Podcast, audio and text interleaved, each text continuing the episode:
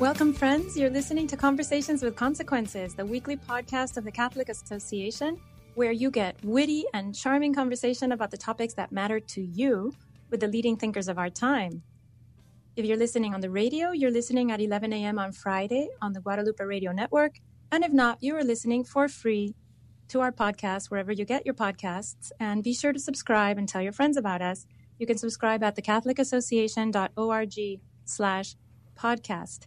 Today, I'm in my Miami closet studio, and I am joined by my colleague, the legal eagle, Andrea Picciotti Bayer. Good morning, Andrea. Good morning, Grazie. I'm not in a closet. She's I'm actually in a really she's in, comfortable, yeah, nice, she's in- Very nice. studio with our beautiful guests. And um, so she's in DC, I'm in Miami, and we have a guest who has come all the way from Chicago to see us. And her name is Mary Fiorito. She's an attorney and the Cardinal Francis George Fellow at the Ethics and Public Policy Center in Washington, D.C. And she specializes in human life issues and issues related to women and the Catholic Church. And before I say hello to Mary, I'd like to say that Mary and I are Twitter friends, and we we actually get into these long, complicated discussions with strange strangers mm-hmm. on Twitter that have done me a lot of good. They've really illuminated for me the way people um, the way people confuse certain issues, complicated issues uh, about the dignity of life. And and I love listening. I love reading the way that Mary uh, interacts with people in such a respectful way, and always, you know, sort of drilling down to the the logical conclusion and and finding those those defects in people's logical um, approach. Grazie, I've been thank you. following So- you for the last month since I started on Twitter. It's exhausting. Yes, I mean, you. she really.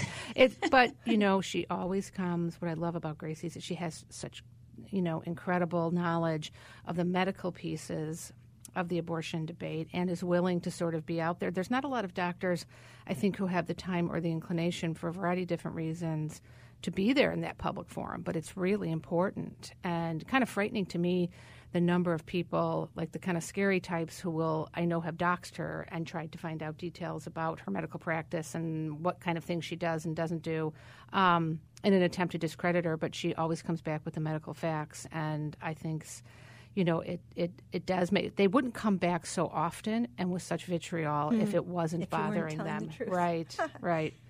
It'd be a lot well, it's easier a, to you know Twitter. them. So, Twitter is a crazy place. It's a, I, I think it's a very a raw place where people are really uh, being very frank, mhm. and sometimes the frankness is very disturbing and very. But I think it's a very good place also to understand the mentality of people who aren't well informed, and many of them are just trying to be. Um, Trying to be honest and frank. Well, you know what was public. interesting in the in the very last exchange we had um, between a woman. It began when a woman had, um, who calls herself Dragon Blaze, had put up a number of different pictures of severely disabled children. You know, immediately following their birth, some with anencephaly and others with conditions. uh, Grazie, Grazie you might you might know better. They uh, were not familiar to me, but um, as if to say, because of the severity of their disability, they deserve to be killed. It was rather chilling, and so that became a very long conversation. But to me, it was so interesting how quickly those, and there were about five or six people.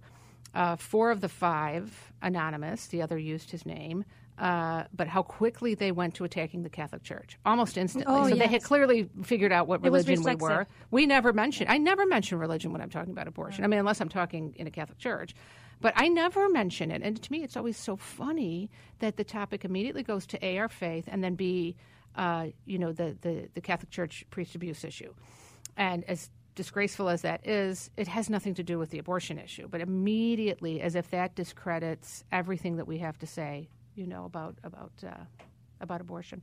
Well, we're really hoping in, in this podcast and in this episode in particular with Mary, who's such a great uh, expert and such a witty guest to have on, is to have a longer conversation so that we're not just being reflexive, so that we're not just being um, three or four sentences before you do a quick hashtag, but we really can drill a little bit deeper and go a little bit more profound on, on what's going on and have these conversations that will allow us to then come up with as most um, targeted answers to some of the, the fallacies out there.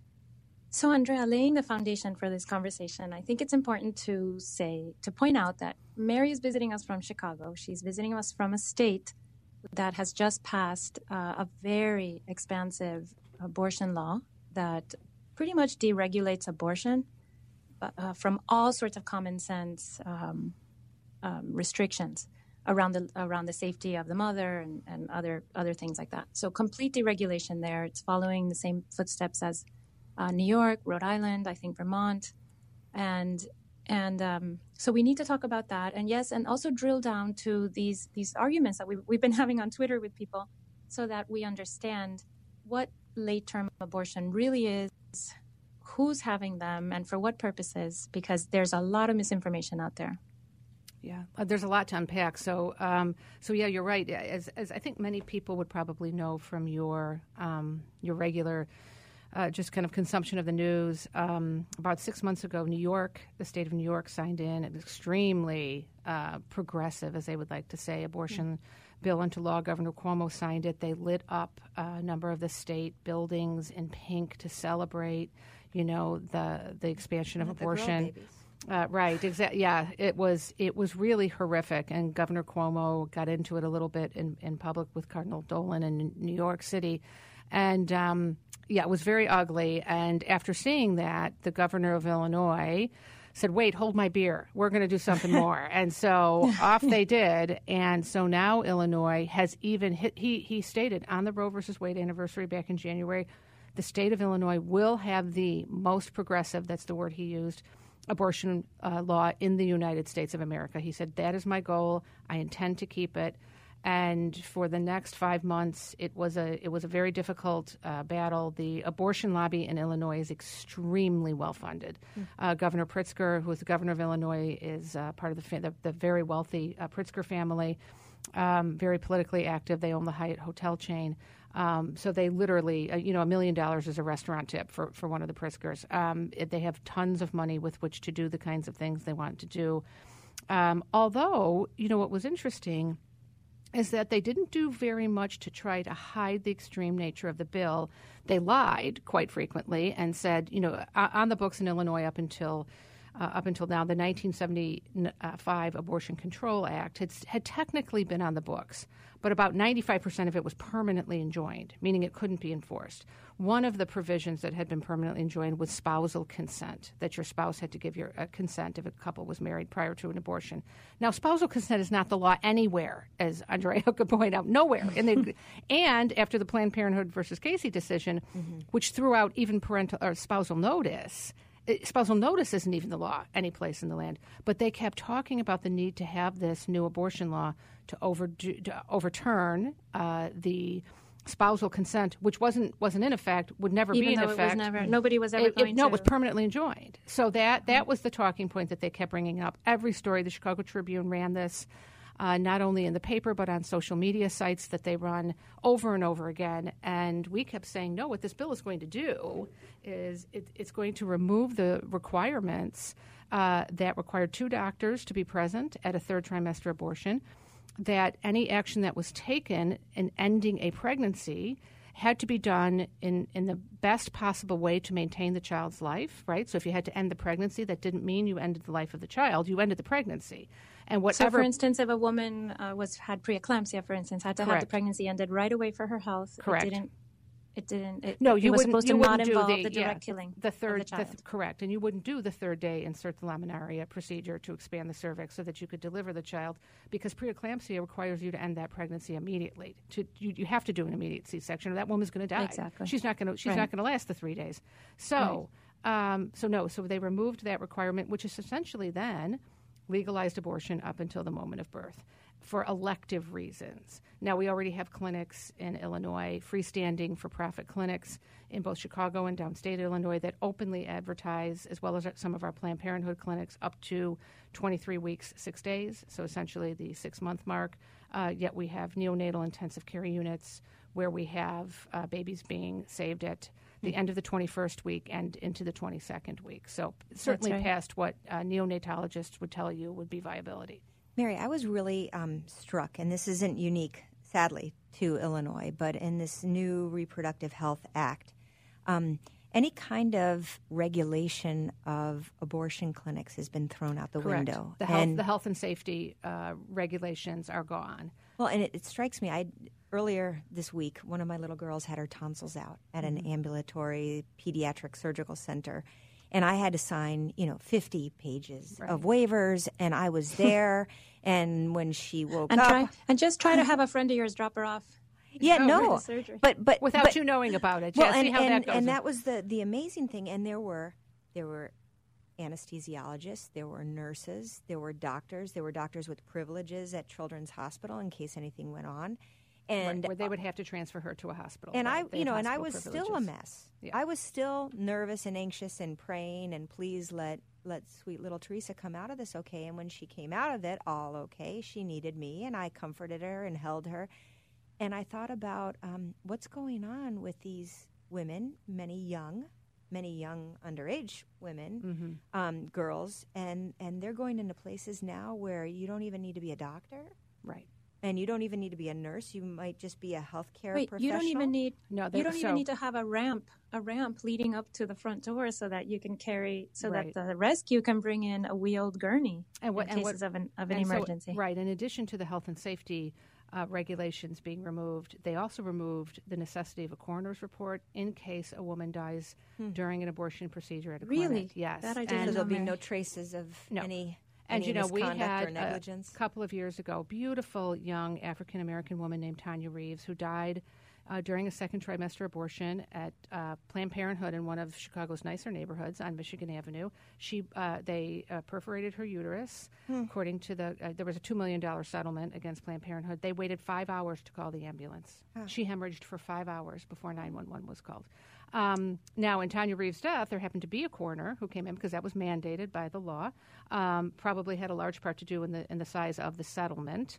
Um, and there is even what was so interesting about this. There was even a coroner who's one of our state representatives who spoke against this law on the floor and said, "You have to keep. You don't understand what you're doing. You've got to keep the, the regulation, the coroner's regulation, and you have to." No, it, That's it really a protection. is amazing. And they voted for it anyway. Chicago Yeah, you know, it's amazing Yeah. to me because uh, it, we know we know that plant we know that clinic abortion clinics are are famous for being underregulated Right. Well, we just because closed one politi- two years because ago. they're a Yep. political football. Yeah, uh, two years ago in Rockford, Illinois, uh, it was discovered that one clinic during one of these regular health and safety inspections was re- reusing instruments without sterilizing them.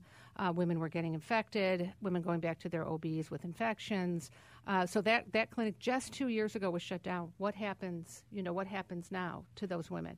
Well, we, we speak a lot about like the regulation by the state of industry, and, and we know what's in our food, and there are all sorts of regulations over who's cutting your hair or doing your eyebrows. And there's no oversight, it seems like, especially not in, in Illinois, over something so um, serious. Right. And, And- and where so much can go wrong. Yeah. And Grazie, maybe Well, so much can- goes yeah. wrong well, by- by its purpose right? in general. Right. But you know, if if women's health and well-being is actually something that's at the heart of the intent of this law, they have they have really opened up a Pandora's box of possible harms. Um, I, I think I'm sure many of your listeners are familiar with the case of Kermit Gosnell. All you you don't even have you know this is one thing when we were in that Twitter conversation I kept bringing this up to our some of our opponents Grazie and I kept saying here's the grand jury report. All you have to do don't take my word for it take the grand jury report which was compiled by a uh, a district attorney who was on the he ran as a pro-choice candidate. This was not a pro-life man who goes into detail about how the nail salons in uh, Philadelphia were more carefully inspected than Kermit Gosnell's abortion clinic ever was. And moreover, that the National Abortion Federation, to its credit, he applied for membership in the National Abortion Federation, which is like a trade association uh, for private for profit abortion clinics. And to their credit, they, they rejected his application because they went to see his clinic and they saw how filthy it was, disgusting. but they never reported him.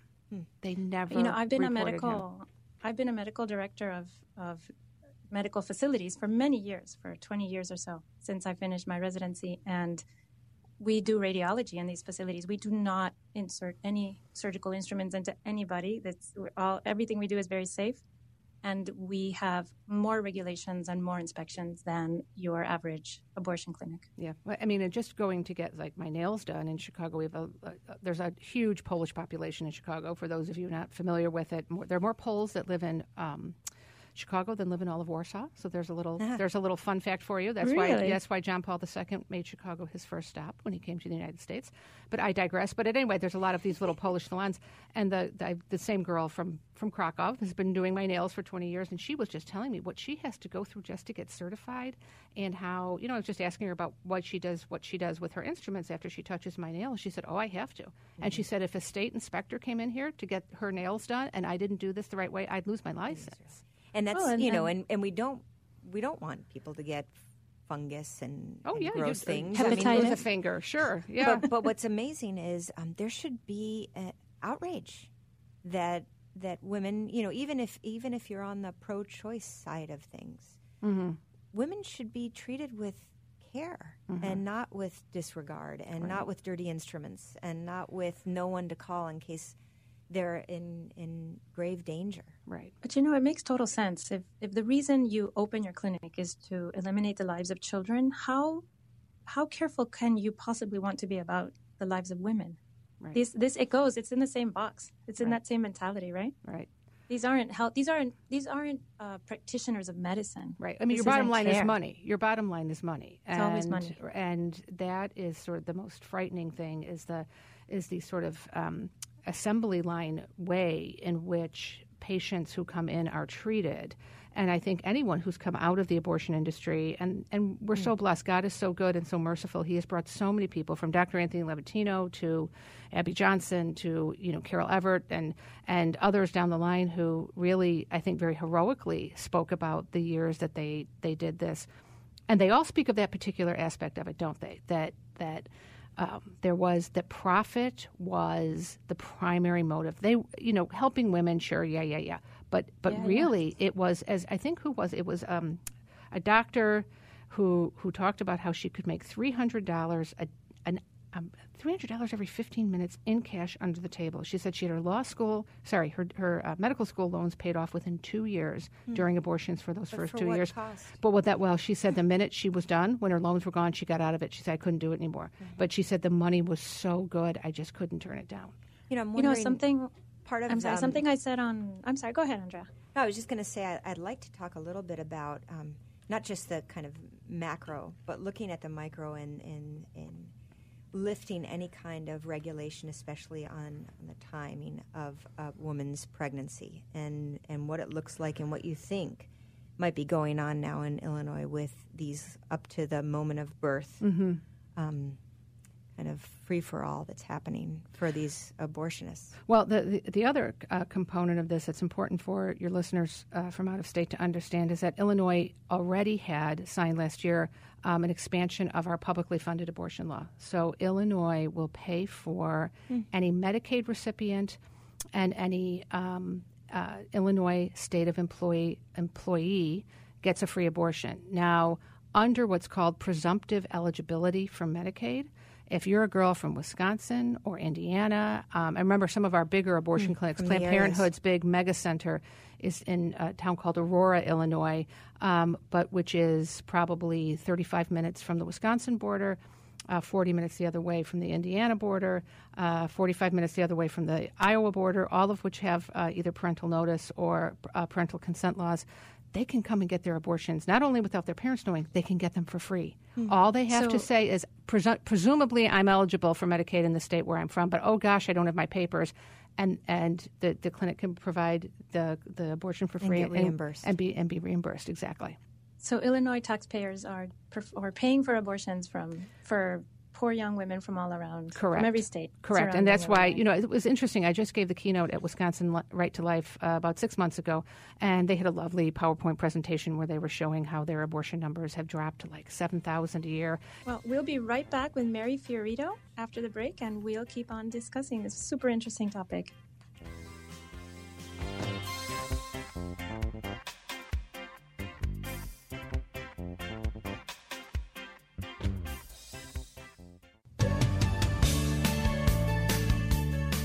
Welcome back, friends. I'm your host, Dr. Grazie Christie, joined in studio by my colleague, Andrea Picciotti Bayer, and also our friend, Mary Fiorito. And she is an attorney and a fellow at the Ethics and Public Policy Center. We're talking about uh, Illinois' uh, new, ex- uh, very expensive uh, abortion law that allows abortion right up until the moment of birth. And we're trying to drill down a little deeper into that. I thought it, it, would be it would be good to talk about. So in the earlier segment, we were talking about um, our Twitter conversations that we have with all sorts of people, and I think Mary, correct me if I'm wrong, but I believe that what we what I understand from these conversations with people who reflexively support abortion is that they do believe very strongly that third trimester or late pregnancy abortions are always done because of a severe or fatal fetal anomaly. And Correct. this is a belief that I've encountered over and over and over again. And I, uh, I try to fight back, and you do too. And, and we encounter a lot of disbelief. They really believe that women only abort late trimester babies because Correct. of a fetal anomaly. Correct. Yeah, and and that is, you know, if you'll excuse the use of the word, one of the greatest misconceptions about post viability abortions that happens. Um, however, factually, it, it's just false. Now, are some abortions done when uh, there there is a uh, you know adverse pre- prenatal diagnosis that shows that the child will have a, um, a, a complication that will not make long-term life compatible. Sure, that's that's absolutely the case in some cases. However, Guttmacher, the Guttmacher Institute, which is the former research arm of Planned Parenthood, has in one of its own studies of late term abortions um, indicators that women who choose late term abortions do so for pretty much the same reasons that women choose earlier abortions. Mm. Uh, mm-hmm. Primary among them, the woman's age. She is young. It takes her a while to get together the money she needs for the abortion. Uh, the boyfriend bails on her halfway through the pregnancy. Uh, she, you know, she changes her mind. She uses drugs halfway through the pregnancy, and then is afraid she's going to have, you know, a disabled or deformed child. Um, there's a variety of different reasons that have nothing to do with either maternal health or fetal anomaly, and it's it's very distressing to see the secular media sort of playing into this um, into this idea that, that people have gotten in their heads that this is the reason for late term abortions. This is why they have to exist when it is not at all the case. And in fact, if you look, if you just Google where can I get a late term abortion, you'll come up with abortion clinics like Warren Hern's clinic in Boulder, Colorado. You'll come up with the Hope Clinic in Illinois where they very clearly say, you know, um, we do we do late term abortions for both fetal indications and for other reasons. Mm. For other reasons, mm-hmm. they're, they're, very clear about the fact. We could they advertise this openly, you know, online in their clinics. So, um, mm-hmm. um, and then Live Action and other groups have gone undercover to certain clinics that do late term abortions and say, you know, do I have to have a reason? And the person answering the phone says no. And you know, at 27 weeks, it's going to cost you three thousand dollars. This is going to go up thousand dollars for every week that you wait. Uh, Dr. Anthony Levatino uses some of that information. He's a former abortion provider in his presentations. So it's just simply not the case. Mary, we had um, uh, recently a great conversation with Gloria Purvis and with Carter Snead about um, efforts to try to at least protect uh, our country and states against selective abortions, uh, you know, geared towards the race or the gender or the, the, the specific disability, disability like of Down the child. Syndrome, and, right. and it's very funny that, you know, just uh, 10 years ago, 15 years ago, there was a common understanding that eugenics was not going to be driving these horrible decisions. Mm-hmm. And now it seems to be seeping in. One of the things, though, I wanted to talk a little bit about, and you've written on in, in a beautiful way, and I think we all kind of have these lovely stories, is when things are difficult in the later stage, there is always hope. Mm-hmm. And I mm-hmm. was reflecting my first boy was born super premature, beautiful little guy. And when we were in the NICU, I remember seeing a little baby who was uh, born, I think, at like 26 or 27 weeks, tiny little little nugget, and and her parents were never there, and I always just kind of thought, oh, what a shame.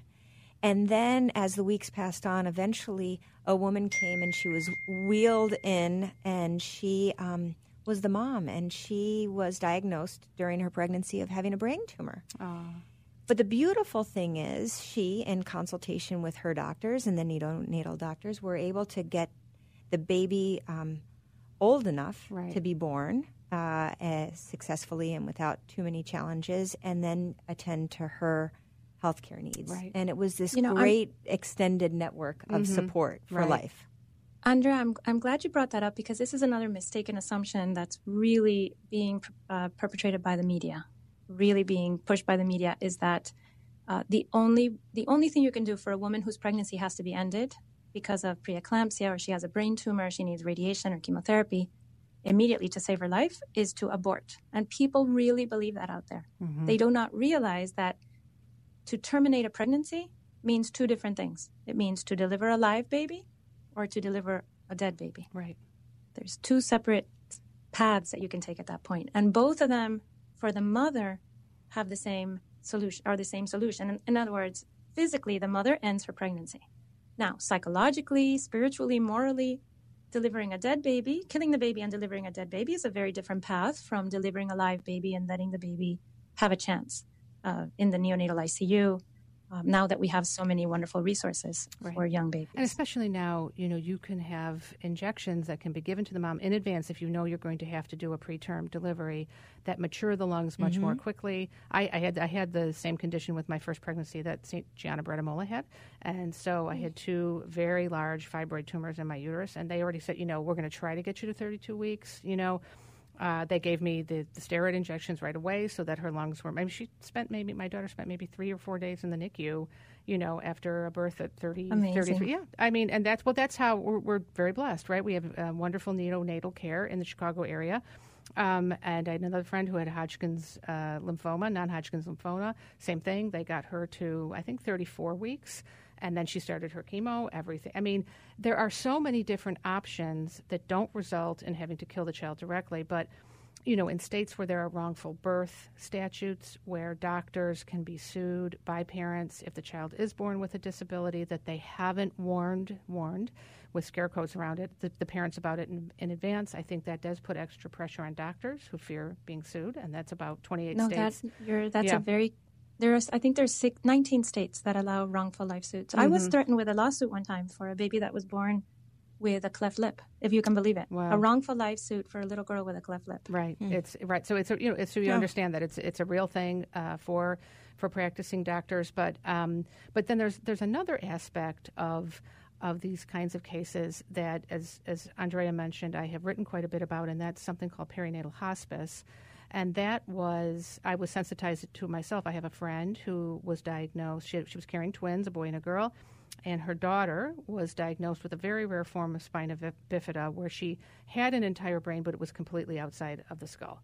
And she was just featured on uh, the front page of the New York Times, above the fold, in a beautiful color picture of her just last Sunday, um, talking about. She has remained a pro life Democrat her entire life. She's from a family of 12 kids from Pittsburgh, and she's just, you know, she just said, I don't think I could ever join the Republican Party. So it was all about how people in that you wouldn't expect have pro-life views. But but she uh, she was actually threatened is probably too strong, but definitely pressured to end the pregnancy of her daughter by selective reduction. She was told she was endangering her son's life.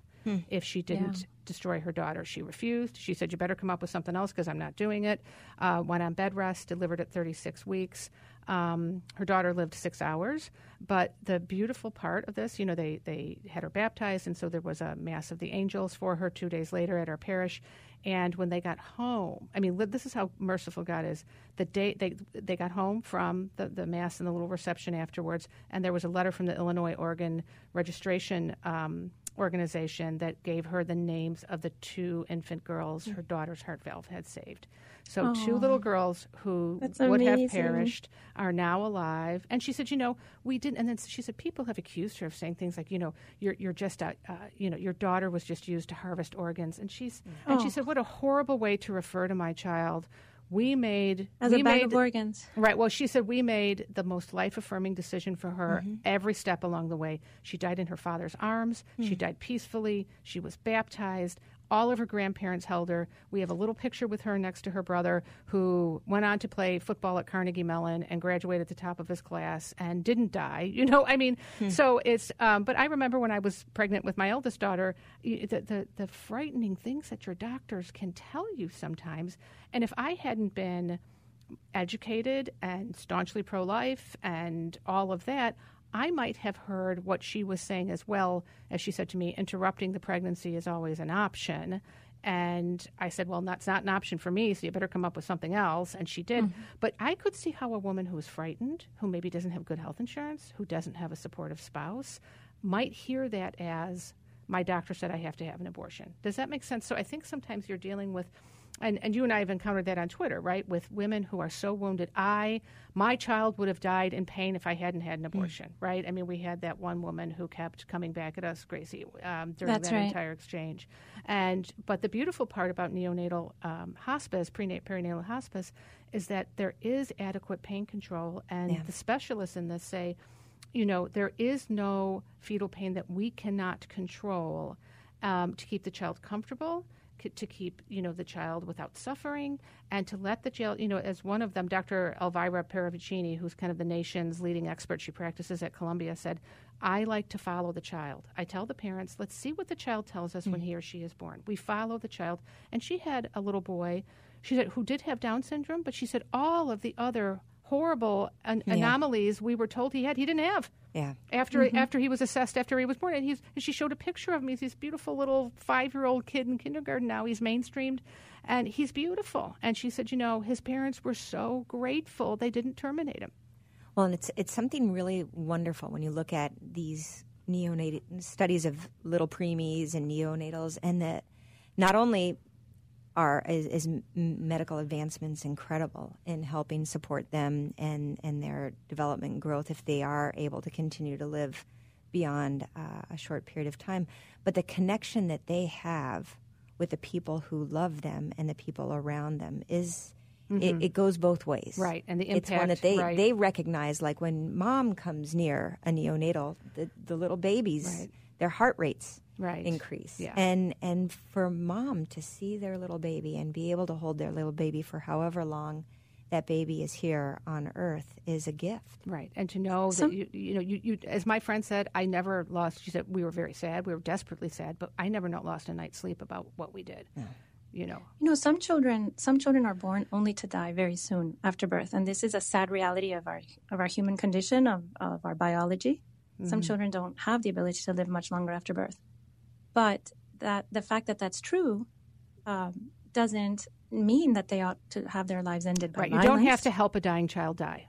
You exactly. don't have to kill an already dying child. Uh, there, there's no point in that. And you know what's interesting? One of the methods, Grazie, that, that's often referenced is that the, the child's heart is stopped through an injection um, in the heart, which stops the heartbeat, and then you deliver, you go into labor and you deliver a dead child. Mm. And I was interviewing, this was so interesting, a deacon who's a retired veterinarian this, and I never knew this all the years. And he was telling me, he said, "Do you know I am ethically prohibited from doing that to an animal unless it is mm. comatose no. or I've sedated it?" He said because I have to go through the pleural cavities.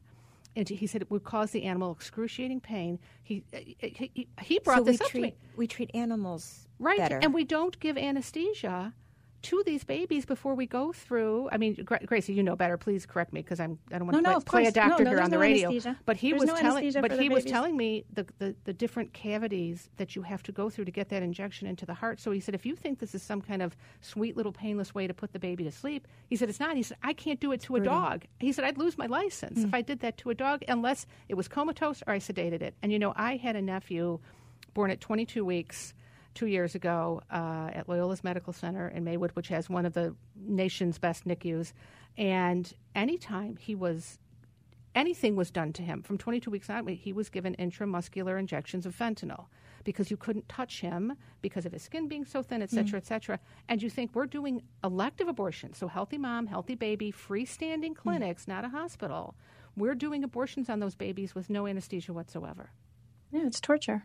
And even even if the baby even if the baby was uh, eliminated without any pain at all, there is still right. the moral repugnance of the act. Right. The fact exactly. that a mother and a father sometimes and a, and a doctor and a nurse all participated in the elimination of a vulnerable child. Right.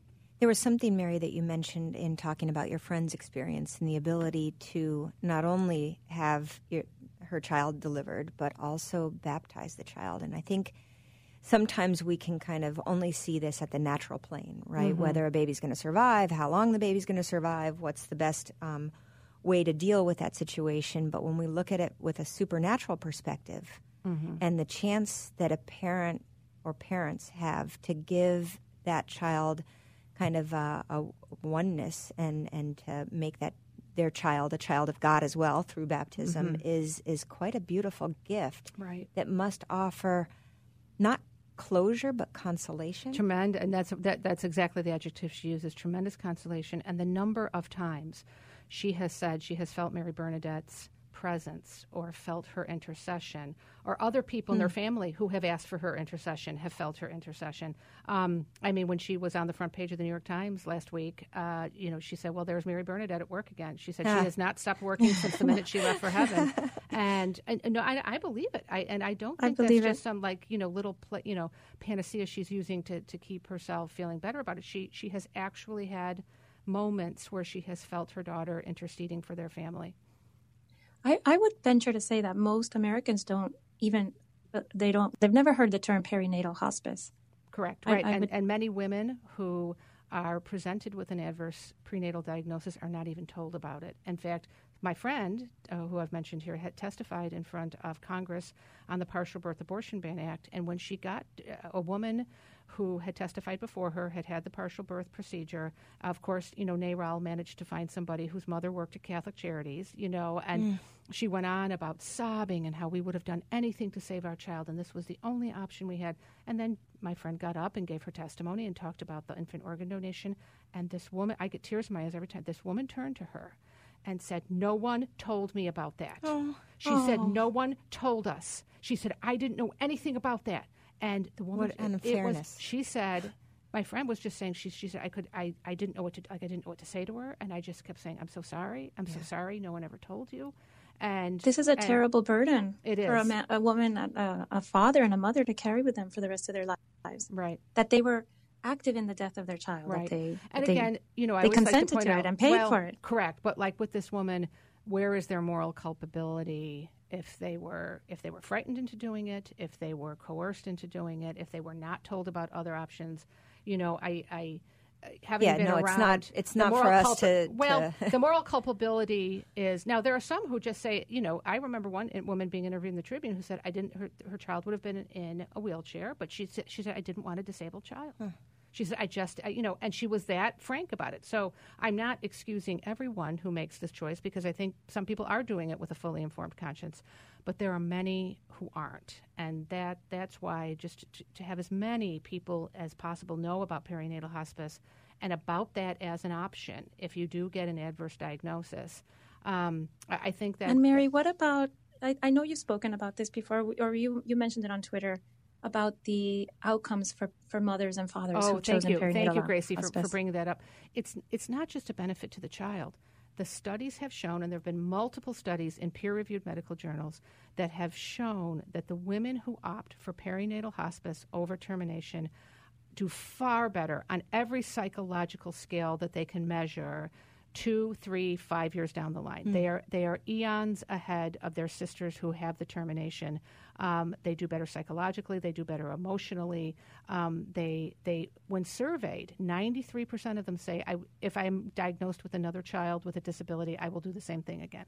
Mm. I will not terminate. I will do. I will choose perinatal hospice." Well, it's it's an interesting way to think about perinatal hospice. Hospice doesn't pit the mother against her child. Right. Your child but, is not your enemy, right? Yeah, and and, and, and allows yeah, and allows the family to both know each other, right, and and kind of say hello and goodbye and share moments of, of great joy with one another. And and one of the beautiful things that Dr. Parravicini talks about with her patients when there are older siblings the older siblings do so much better if they mm. see their if their child if their if the pregnancy doesn't just mysteriously disappear and the uh-huh. older siblings are part of that of that fa- you know farewell it's it does better for them that's beautiful you know, you know we try to protect our children sometimes but we're we're doing the opposite right it's good to express to show them right the death the good is part and bad of life. of life yeah and there is a beautiful and way handle to handle everything right. with grace correct yes Mary, the, the time has flown too fast. We thank you so much for joining us on Conversations with Consequences. Oh, it's my pleasure. My oh, it was pleasure. great, Mary. Thank Wonderful you so much. to be with you. Thank you for having me.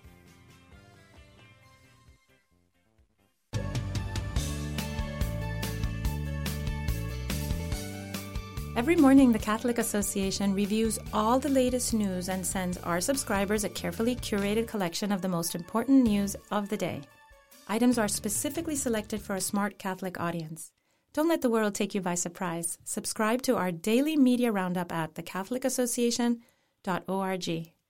So, Andrea and I decided this morning, we talked it over and we picked out two excellent clips from this week's uh, media roundup.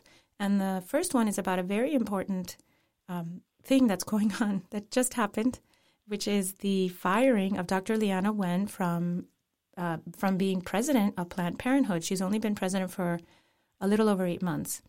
So she was terminated in her eighth month of of tenure at Planned Parenthood. That's a bad joke. So the first article is from the Great. New York Times. Go ahead, Andrea.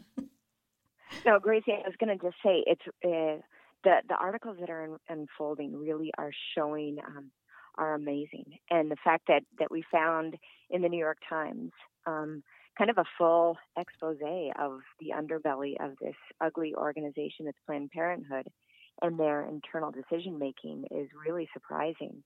Uh, and, and that they themselves report that the Planned Parenthood board doesn't care about women's health. What they want is abortion advocacy. The more political, the better. So the article is called Planned Parenthood's Struggle Is It a Service or an Advocate? It's in the New York Times on July from July 18th on the first page, I think. Page A1 is that the first I think that's the first page on the on the on the printed page.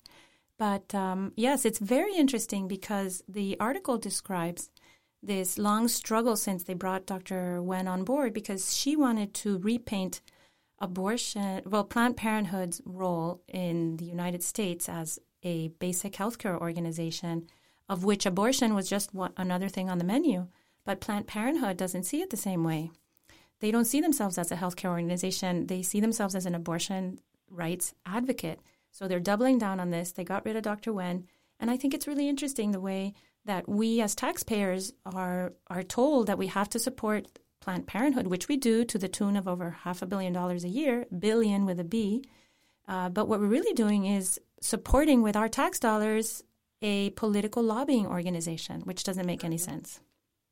Exactly. I think it's a great opportunity for everybody that's been donning a pink T-shirt, Planned Parenthood pink T-shirt, to throw it in the trash.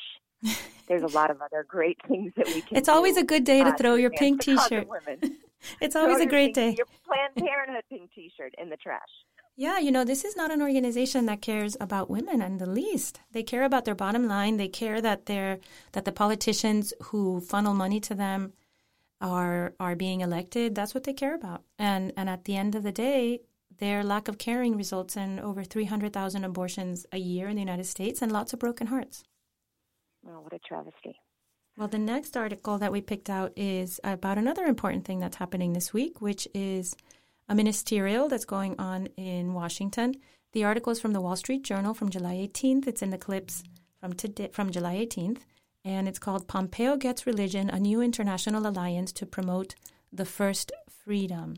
So this is a, about a State Department holding its second ministerial to advance religious freedom all across the globe.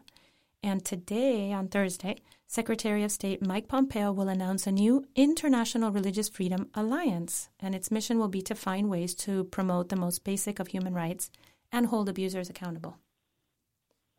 Well, and, and this ministerial, like you said, is the second um, time that the State Department has hosted it. Last year was the inaugural ministerial. It's a really great opportunity for patriotism and to be proud of America and our leadership in defending religious freedom, both here in the U.S. as our first freedom and abroad with our other um, allies in the world. And this alliance takes the ministerial that brought diplomats study and understand the importance and the benefit of religious freedom um, in their own countries and regionally and really brings together a political alliance behind this important issue. I think it's wonderful. It's a nonpartisan issue, and it's a great opportunity to see um, America as the beacon of light that we've always been on this issue. Here's a great line about the alliance from the article Think of it as a credible version of the UN Human Rights Council without human rights abusers like Cuba and China. I think that's very to the point. Mm. We need a good alliance we need a good alliance across the world on, on this wonder, this issue of religious freedom, which is the, our first freedom. So I just want to put in a plug for my own article in Angelus News. It's uh, on the clips from the 17th, and it's about adoption, my adoption of our fifth child from China, and uh, I do recommend it. This week, as is customary, Father Roger Landry gives us a short but brilliant homily on this coming Sunday's Gospel. Please stay tuned for Father Landry and do look up his daily homily, written in audio, on his website, CatholicPreaching.com.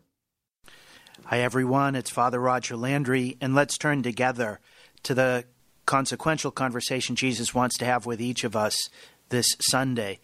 It's one of the more famous conversations Jesus had in the gospel when he goes over to his friends, Martha, Mary, and Lazarus' house. There's a conversation with the two sisters about what's really important in life. It's a key conversation for us as we determine our own priorities and the choices that we make. A few years ago, there was a poll of American women that revealed that their greatest desires for more time there's not enough time in a day, they said, to accomplish all of the things they have to do, from work to taxiing their kids from one event to another, to various chores around the home, to the countless other time consuming activities that occupy their ever diminishing waking hours. Scores of American men have long complained that because of all the demands at work and the fulfillment of other duties, they have less and less time to do the things that are really fulfilling. Even many teens and young kids today have to keep a detailed calendar because with lessons, sports, homework, and even play dates, their schedule has become overwhelming. To all of us in this frenetic era, who feel drawn and quartered by seemingly having to do so many things well at the same time. Jesus, with words shocking to our 21st century sensibility, presents us today a summary of the good news. He who came to set the captives free, who is truth incarnate, who knows everything and can't lie, tells us in one sentence what he told St. Martha the secret to our liberation. You are worried and distracted by many things. Only one thing is necessary. Jesus wants to help us to understand what that one thing is, to ask what our true priority in life is right now, and what should be that priority. We know that Jesus went to the house of Martha and Mary not principally to be fed.